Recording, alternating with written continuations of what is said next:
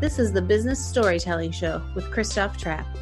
Name a top 20 storytelling podcast and a top 5% podcast globally. Christoph chats with thought leaders and experts to share tips and tricks that can help you tell your company's stories better to drive business results. Available wherever you listen to podcasts, live streamed on major social media channels, and part of the DB&A television network, available on most US television sets and streaming on Roku and Amazon Fire. Here's Christoph with today's episode. Let's go. Today, guys, we want to talk about the five steps to experts. So, Dr. Paul Schempp, I connected with him, I don't know, many, many years ago. I'll just say it. I don't know how long ago it was, but it seems like I've been following him for a long time on Twitter. And so I've been reading his book. And I invited him on the show because I got a I got a bone to pick with him. There's some exercises in here. There's some things in here. And he and his exercises tell me I'm not an expert. Now I'm running around telling everybody I'm an expert. And he says I'm not. So we'll find out what that's about. But at the end of the day, if you read my content performance culture book, which is still behind me there, way in the back there, you know I love the next play mentality. So here's the thing. Whether whether his his exercise told me I'm not an expert or not makes no difference. I mean, it's good to know, but it makes no difference because I got to get ready, run the next play, become an expert going forward. So let's find out how we're going to get there because Dr. Paul Schempp told me I'm not one. So let's find out what I can do about it. How's it going? Thanks for coming on the show today. Oh, it's my pleasure, Christoph. It's great to finally connect and we can talk uh, person to person here. I'm really looking forward to this. So tell me, why are you not an expert?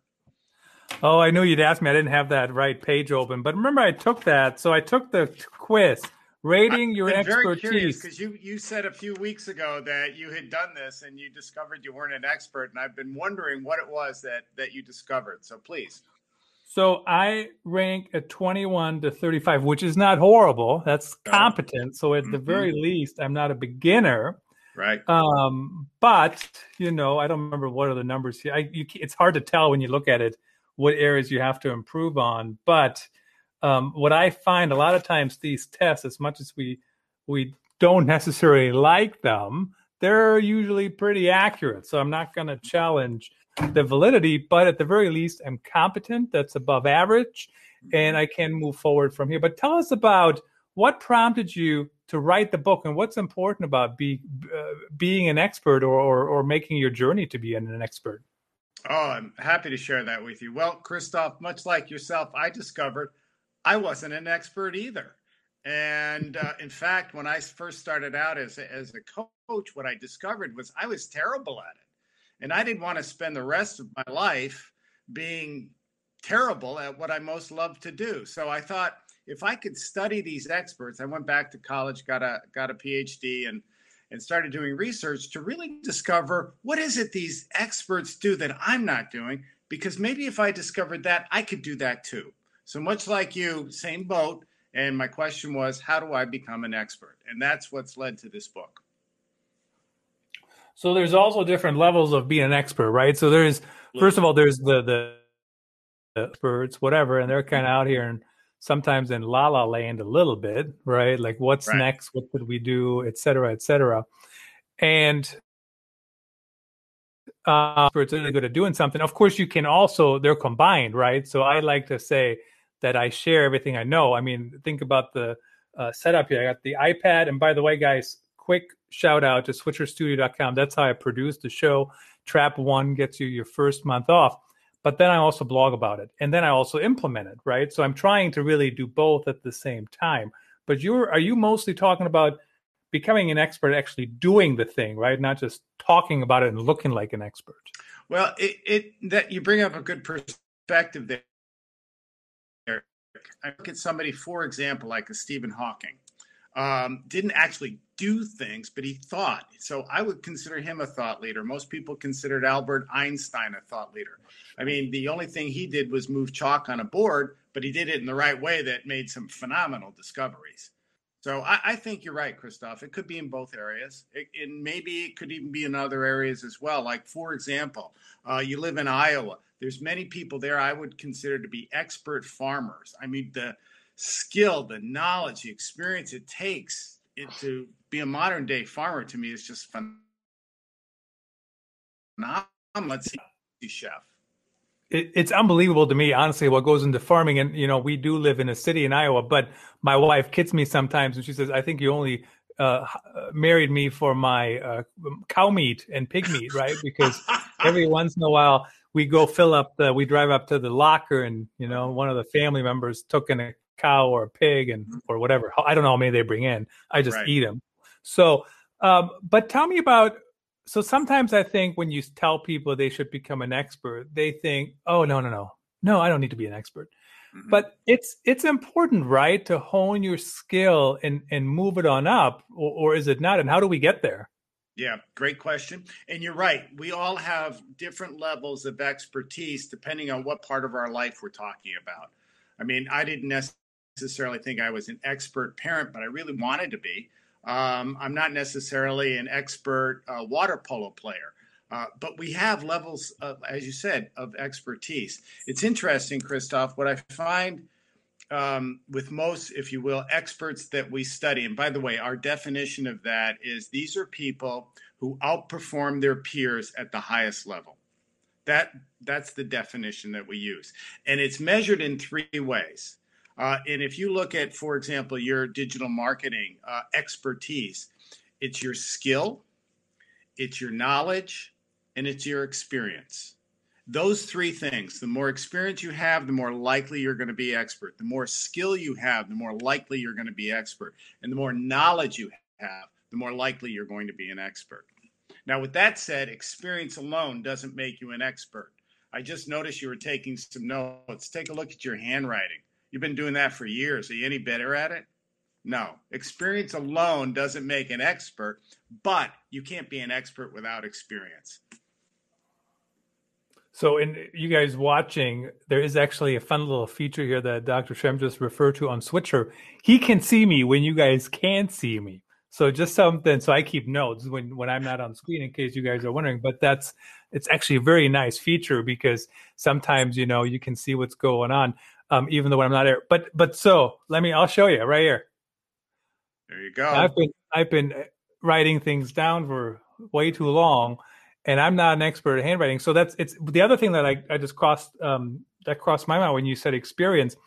I've worked with teams who really truly um, they are good people i'll put it that way and they are mm-hmm. really they can do a lot of things but their knowledge didn't evolve with some of the strategies, right? So, for example, I once worked with a team, and you know, how did, I don't know how you edited your book, but I'm sure you didn't walk around with a, a back with checkoff marks on them, right, for people right. to edit. But I've worked with teams as recently as five years ago that still did that. Mm-hmm. And I couldn't believe it, right? So the so they have to so you always have to bring your knowledge and and your skill, I suppose, always bring it up to the next level, nonstop. Mm-hmm. Especially uh, for me, what I find with the studying these experts, and, and there's no scientific evidence to support this, it's just an observation on my part. People that have great passion for something, it's the passion that drives somebody for their, their level of expertise. It's not something you can push somebody to do. You can make them competent, even maybe proficient. And that's what I call the above average people. Hmm. But to be truly an expert, you have to love what you do. And this is why most people at that expert stratified uh, level never really believe that they're truly expert because they see there's so much more for me to learn. There's so much better I could be at what I do. And that's what got them to be expert. And, and Christoph, that's what's going to keep them at that level. So this is a little bit the imposter syndrome, right? We had Mark Pittman on the show who who had the mm-hmm. book. Um, what is it called again? The gift of doubt. I think I don't think that's yep. in the carousel currently, but basically you always think, oh my goodness, I'm not doing this well, I'm not doing that well, I have to improve on that. And so certainly, I mean, I have that too. Um, you know, just with a good old um, uh, what do you call it? Good, good old sense of anxiety along with it. But you know, uh, I mean, at the end of the day, you you never feel like you're there. Um, and I don't know, maybe that's some of the questions. But how do you how do you move there? I mean, is it so? You talk about the skill, the knowledge, and the experience, and like when I think of those things, especially in what I do, I mean, it just continuously evolves. But how do you how do you start? How do people start? And is it? I I'll tell you this quick story, and then you can answer. Mm-hmm. I just read this thing, and and it was as an employee, not at Voxpopme, but another company on Glassdoor saying the company doesn't not doesn't uh, in, invest in employees, and there's no training, and meh, meh, meh, meh. and I get it. Like yes, mm-hmm. companies should invest in employees, but you know who owns my growth? Yeah, I do if my company doesn't invest, guess what? I'm going to reach out to you and say, hey, I, I want to talk about this book so I can figure out how I'm going to move up the ladder, you know, because right. I'm only at 35 out of 50 or whatever it was. Mm-hmm. So how how do people get there? How do they start? Um, again, I think it's discovering what you love to do. What's that old saying about if if you do every day what you love to do, um, it, you never have a day of work. Um, and again, that's what I find with that. So you start with the passion that you have. Now, we don't all have the ability to choose a livelihood that's going to put food on the table, roof over our head, and and have complete control over that. But for most of us, yeah, we have some level of of control. You know, it was interesting. I speak to a lot of associations and conferences, and one of my favorite was a few years ago. It was the Pizza Expo in Las Vegas. The Las Vegas Convention Center had all of these vendors, suppliers, and they had these pizza competitions. And watching these people with that high level of expertise, many of us think, you know, that's rather frivolous. But no, they took great pride in it. And, you know, when you watch these masters at work, to me, it's just, it's spellbinding. so, eh, you know, it's interesting. You say, well, we don't all have control as much as maybe we, we would like, but there is always some level of control, right? I mean, I'm just thinking about, so, you know, currently I don't travel much. In fact, I, I think all of my travel this year might be award tickets, which is really strange. Actually, I think I paid for two flights, but we'll see. We'll, we'll see how the year ends out up here.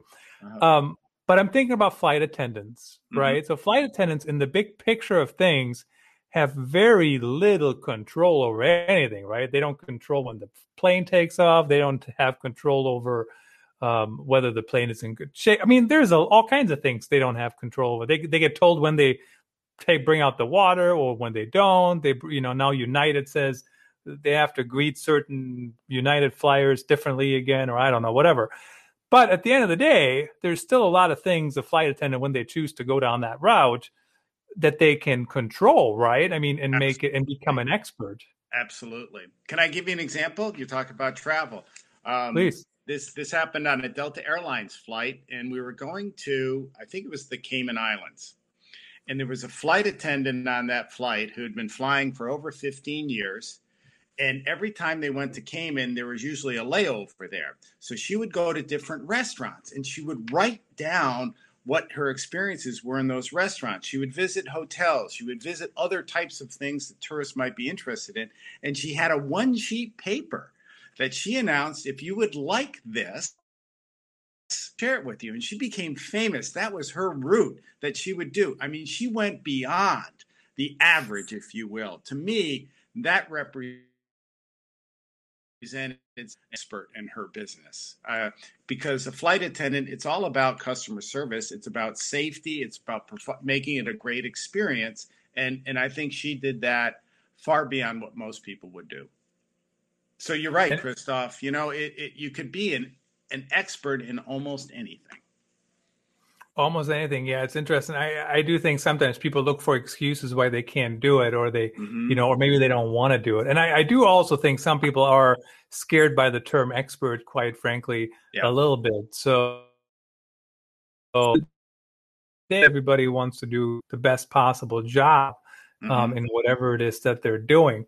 So right. let's, I mean, maybe not, maybe not in order of importance, but give, give us some highlights here on what are the steps and and how to uh, you know let's start there. Sure. Um, it, we all begin as a novice in whatever we do whether we're talking about going to kindergarten the first time or we're going first day in a job we all start as a novice. Now the thing that will keep you as a novice and what was interesting we did this as a study is how much you believe you know to do your job. Is rate themselves much higher uh, we did this with coaches and also business leaders, first time business leaders. And the novices rated themselves around eight out of a scale of one to 10, 10 being you couldn't learn anymore. You want to guess at what the experts rated themselves? Four. Very good. 4.5 was the average. Yep. Because they recognized how much there was to learn. And here's the danger, Christoph. When you believe you pretty much know all there is to know about something, you make no effort to learn anymore. And experts are insatiable learners. They're always looking. Like one of the things that I like about things that you're talking about with you is that you're always reading things, aren't you? You're always looking for new information. You're always turning over old ideas, finding new ways to use them. That's a characteristic of an expert. If you felt like you had it nailed, you would be doing the same thing five years from now that you're doing today. And that's not going to happen, is it, Christoph? No, what's interesting about that is I um, I I think I learn a lot of things, but you know, in my field especially, there is so much new stuff going on all the time. I'll give you an example. Six years ago, we would not be doing this. What we would be doing is I would interview you, write an article, and then I publish the article, and then right. we would send it back and forth a couple times, and depending how nitpicky you are, you would make you know mm-hmm. suggestions or whatever. But today we still do articles Yep. But we also do a live stream, right? Because I realized that we can reach way more people by doing a live stream. Then we do a podcast, mm-hmm. and then we do an article maybe, and then we do this and the other things. And there they are slightly different skill sets, you know, yep. like you need a mm-hmm. different setup. So, um, but I'm trying to think back when I first started, and of course that was a different time, so so to speak. But mm-hmm. our our you know performance reviews, like I would rank myself pretty high because uh, yeah. I was mm-hmm. new, right? You know, and I didn't know. So mm-hmm. how how do people realize that they're in that state? Like, how did I know? Is it really just me getting a little older and realizing it, and you know, taking a chill pill, or how do I how do I get there? I, I think that's part of it. The experience teaches you that there's much more to learn. I also think it's the way you look at failure, Christoph. Um, mm-hmm. Experts use failure as fuel to improve. Um, people who are, if you will, average, competent people, they'll generally look to blame something or someone else for their shortcomings. And so it, it absolves them of any responsibility. And whenever I hear somebody saying, "Oh, you know, the weather's terrible," or "COVID has caused my me to go out of business," as soon as you're looking for other reasons that you're not successful, you will never climb that ladder of expertise.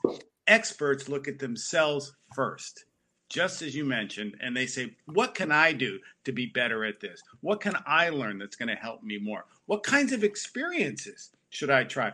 I'm going to guess you love talking with other people who do live stream and podcasts, right? Because you want to learn from them. Yeah. Uh, absolutely. And I mean, I talk to anybody and just, I mean, first of all, because I want to learn. And second of all, it's the only way we get to talk to adults. you know, hey. something else that you brought up. Um, that you went from podcast to live streaming because you said everybody's doing a podcast people weren't doing live stream. Experts are innovators. You will never be a leader in anything by following everybody else. You've got to have the courage or whatever you want to call it that's going to make you do something a little bit different that you think, hey, there's some potential here. This may work. You can't be afraid of failing. Yeah, it's interesting. And and also so I've given up on the whole thing of not afraid of failing but I don't see very many things as failing anymore. I'll give you an example. I literally earlier today gave a presentation to the sales team, right? Global mm-hmm. sales team. And two hours after I was done, I found this other thing that could have, should have, would have been in that presentation. Mm-hmm. I didn't even think about it. You know what I did? I said, "Hey, hey guys and gals, I just found this other thing. You might want to consider doing that too." You yeah. know, like I like 15 years ago me, I may have been like, "Oh my god, it's going to look so bad. I didn't know this one thing." But there is so many variables and then stuff changes. I I had a, you know, Amazon Live. Uh, currently, the numbers are a little down for me on Amazon Live. And my wife said, I said to my wife, I said, well, that's not going to work really well on this one project. And she goes, it happens all the time. Stuff changes all the time. Nobody, people will be like, oh, shoot, bad timing. Mm-hmm. But at the end of the day, it happens all the time. And you just kind of have to roll with it. And as I call it, the next play mentality. Now, let's talk about prioritization. I know you talk about so first of all, quick question. You have these wonderful worksheets in your book and I just I literally wrote in the book so nobody else is getting it because it's my stuff even though they can't read it. I mean they can read the check marks, but so you can you also have it in Kindle, right? So people can get the Kindle version, just print the worksheets, I suppose. Right. I believe so. Or they can email me, and I would be happy to do that. And because they heard it on your show, Christoph, yeah, I'll supply yeah. that for free. Mm-hmm. Okay, awesome. Um, but you have some good worksheets in there, and one especially that struck me is, you know, write down the three. It was like something. Write down the three skills that would make a big difference in in your your yeah. job. Mm-hmm. And so you got to pick. Like I can't pick everything. I mean, how do you how do you decide those, and how did you come up with that? Mm-hmm. That that's a great point. Um, one of the things I had the privilege of doing, I for for about twelve years, I was the performance coach for the Swedish Golf Federation, which means I helped design the practice routines, mostly for the elite male golfers in Sweden, uh, PGA and European Tour pros. And one of the things I quickly discovered is they were trying to work on too many skills, which meant mm-hmm. they didn't get really good at any of them. So we came up with this, or I came up with this idea. Let's say you were one of my players, Christoph. I'd say, Christoph, tell me the one skill that you believe that if we changed it, we improved it, it would make the biggest difference. Now, these are pros in your paycheck at the end of the year. And here's why because if we concentrated on the most important thing, took care of that, and really got good at it, we're really going to mm-hmm. get better. Now, if I said to you, Christoph, I want you to give me the 32 skills that will really help make, yeah, you got it. I see you shaking your head. It doesn't work. That's why you really need to know. And sometimes you need a coach. Uh, Anders Ericsson, the, the researcher from Florida State who came up with that 10,000 hours, yeah. It wasn't just 10,000 hours to be an expert, it was 10,000 hours of deliberate practice. And if you actually read the study he did, much of it was supervised by a coach because sometimes we need external information. We need some somebody that has a more objective eye than we do to say, nope, just pick the one, pick the two that are going to make the difference. Great point there. Mm-hmm. Well, so as you were just talking about that, what came to my mind is um, I don't know what am I wearing that a Washington football team had, but uh, Iowa Hawkeyes here last year, the football team, you know, they had virtual workouts, right? So everybody right. came to practice on their own, and they had a new quarterback, and so the the quarterbacks coach this year, he goes, "I'm so glad we're all back together." And here's the reason why: because we had Zoom meetings, and then everybody went and did their own thing, mm-hmm. but I couldn't coach them. Right. So if they taught themselves the wrong step or wrong whatever, mm-hmm. that then right. I saw them in August, and guess what? They've been doing that stupid wrong thing for months, and I don't know anything about it. Mm-hmm. What do we people? Right? Yeah. What? They were doing it with the best intentions to try to improve to contribute to the team but yeah they just needed that if you will that coach. I'm sorry you're going to ask a question? I was. I so how do we find these coaches? Who's going to help us? Is that just like you know our team members or or how do how do we do that? It, great question. Um, one of the things that we discovered about people who are true experts in their field most of them had between three and five mentors and what was also interesting, workers had no idea they had the impact they did on that particular person. And so, if I would suggest anybody can benefit from a mentor. It doesn't matter how old you are. A definition of a mentor is somebody that has more experience in what you do. I mean, Christoph, I think about like, for example, my my phone. Right?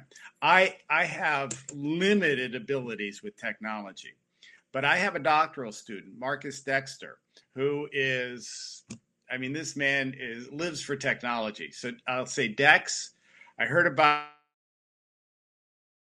the iPhone and teach me how to use it. I mean, he mentors me in technology, and he's probably like half my age. And so we can all benefit from mentors. Yeah, absolutely. It's just it's a, always a question how you find them, especially right now because you know we're all at home. And, and yeah. I was kind of joking earlier, like this is the only time I get to talk to people outside of a Zoom meeting, and I don't have that many Zoom meetings, quite frankly. Um, you know, but um, so we have to, but it's easier than ever to connect with people. I mean, Content Marketing Institute has a mentoring program. Others have mentoring programs. I think even LinkedIn, you can do it. Mm-hmm. So definitely, um, definitely worthwhile. And plus, plus now you can just read people's books and you can connect with them yes. on social media, which back yeah. in the day, like back in the day, I don't know where are you based. Back in the day, we wouldn't have connected. I'm guessing Athens, Georgia. Mm-hmm. I mean, so probably not, right? I haven't made right. my way down there in, in no. I don't know, a couple years. No. Athens is so, one of the places you have to be going there to get there. Nobody, nobody shows up by accident. it's kind of like well, Water, Iowa. yeah, it's yeah, Marion, Iowa. Nobody really comes here unless they're visiting me, and yeah, and yeah. I don't know why they why they would come and visit me. Mm-hmm. All right, awesome. Um, what else about becoming an expert? Any final um, parting tips you have that people really should take yeah. to heart? Or yeah, well, um, one thing that we're kind of discovering is the power of intuition. Mm-hmm. Can I just mention that briefly? Oftentimes, oftentimes we believe that we have to think logically about everything. That we need all the data, we need all the information, we have to process it, and we're going to come up with the right answer. And that's important. It's it's critically important that we do that. But what we find with experts is they work, they look at the world a little bit differently and they actually look for patterns. Analytic thinking requires data points. Patterns means that you see something and they're able to perceive those patterns and know if something's if you will together or something's coming apart and they have an intuitive feeling about it. And what we've discovered is that intuitive feeling is actually more powerful than the logic. Now, what's critical there is two things. One is you have to have extensive knowledge of the people or the event, and you have to have extensive knowledge and experience in the environment. It takes those two things. So, for example, if you and I knew each other really, really well, Christoph, uh, for years, and I walked into a store and I thought, Your birthday's coming up. Christoph would love this coffee cup. You never mentioned you want this coffee cup, but I know this is what you like. How do I know that? Intuition. I've seen you in the environment, in the experience. I buy that and you you say to me, Paul, how did you know? That's exactly what I've wanted all my life.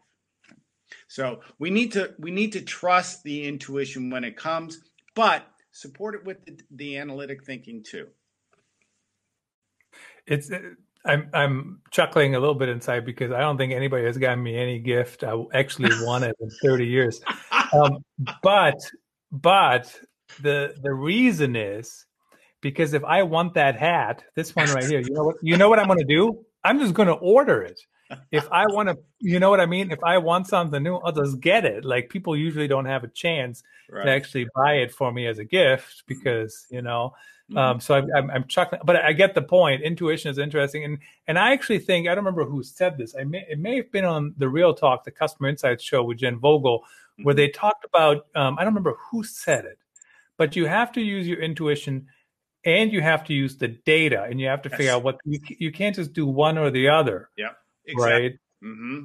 But if you only do one, it doesn't always help. I mean, you're in marketing I mean, think about it. The greatest marketing campaigns on a logical level, oftentimes uh, they would never would have used, but there was something there. Okay, can you you could probably think of a story, a narrative, an example of that, right? Don't get me started on mark on weirdness and marketing. Um, we have one today. I'm not sure I'm I'm supposed to share that one quite yet, but the one that comes to my mind. Remember this? So Colin Kaepernick mm-hmm. had the Nike commercial, oh, and yes, and all the coverage mm-hmm. that Nike got, the coverage in the media, right, was horrible. Right, everybody was beating up on Nike. And so I looked. So Nike, Adidas, Reebok. I don't know if under Armour was in there or not, but their search traffic was pretty similar. It's usually pretty similar. And when the commercial hit, you know what happened to Nike? It went like this. Yep. So search traffic went way up. So it's a success just from that. Yep. And then later, Nike released their quarterly whatever numbers, whatever it's called, and they made a boatload of money off that campaign. Wow. So so the point is, even though all these media people and get, I am a journalist by heart. I'm still a journalistic mm-hmm. storyteller. Mm-hmm. So I'm the last person to bash any media of any kind, sure. yep. quite frankly. Mm-hmm. But interestingly, they it worked, mm-hmm. and nobody said anything good about it. Yeah. so it's like you have to take the data, you have to take your intuition, you have to push forward. So yeah. it's very interesting. Yeah. And again, with experts, and you mentioned this, Christoph, they use both. They use both. And what I find with people who are competent generally uh, will only pull the trigger when all of the ducks line up, when all of the data makes sense, and and they get, if you will, a fairly average, sometimes above average performance. Fantastic discussion, guys. I do recommend the book Five Steps to Expert. Um, my playback is 30 seconds delayed. So I just watched myself telling that Nike story and I looked like I was getting into it. So my apologies for being overly uh, animated, but haha. Anyway, um, this is a good book. Really recommend you get it. You can get it on Amazon. If you're watching on Amazon, it is in the carousel. I do have it linked in all the other channels. Um, so there you go. Dr. Schempp, thanks for making your time. Uh, I think you're traveling, right? So thanks for making the time while you're on the road. Yeah, I'm in Columbus, Ohio right now. I'm speaking to a, a business group here tomorrow morning. So then I head back to Atlanta. Mm-hmm. Fantastic. So, I, mm-hmm. I I was in Columbus a few years ago, and I was on American Airlines flight AA fourteen ninety two. Really? Wow. and I was like, this is actually very like how subtle, right? So, but um, anyway, Columbus, of course, you know, came to um, now the United States in 1492. But it's just, and I think they did something. I think Delta did something like that too. Uh, maybe they had a Delta flight 1776 going into Philadelphia on Independence uh, Day. So it's uh, creative and subtle. Um, thank you for making the time. Really appreciate you um, uh, fitting me in. Mm-hmm. Christoph, vielen Dank für alles. Bitteschön. Uh, war, war schön, Sie hier zu haben. If you guys don't know German, I grew up in Germany, Dr. Schempp, lived in Germany. So every once in a while, so funny quick story before I let you go. I did do a keynote in German once in Germany, but it was remote. It was last year. I published it as a podcast episode and people listened to it. I don't know who, but but people did. So um, there we go. Vielen Dank nochmals. Bis zum nächsten Mal und viel Spaß morgen früh. Bis bald. Thanks everyone for watching. Until That's a wrap. Thanks for tuning in. Please rate and review our show on your favorite podcast channels. And don't forget to share this episode with your networks. We appreciate you. Until next time, let the best stories win.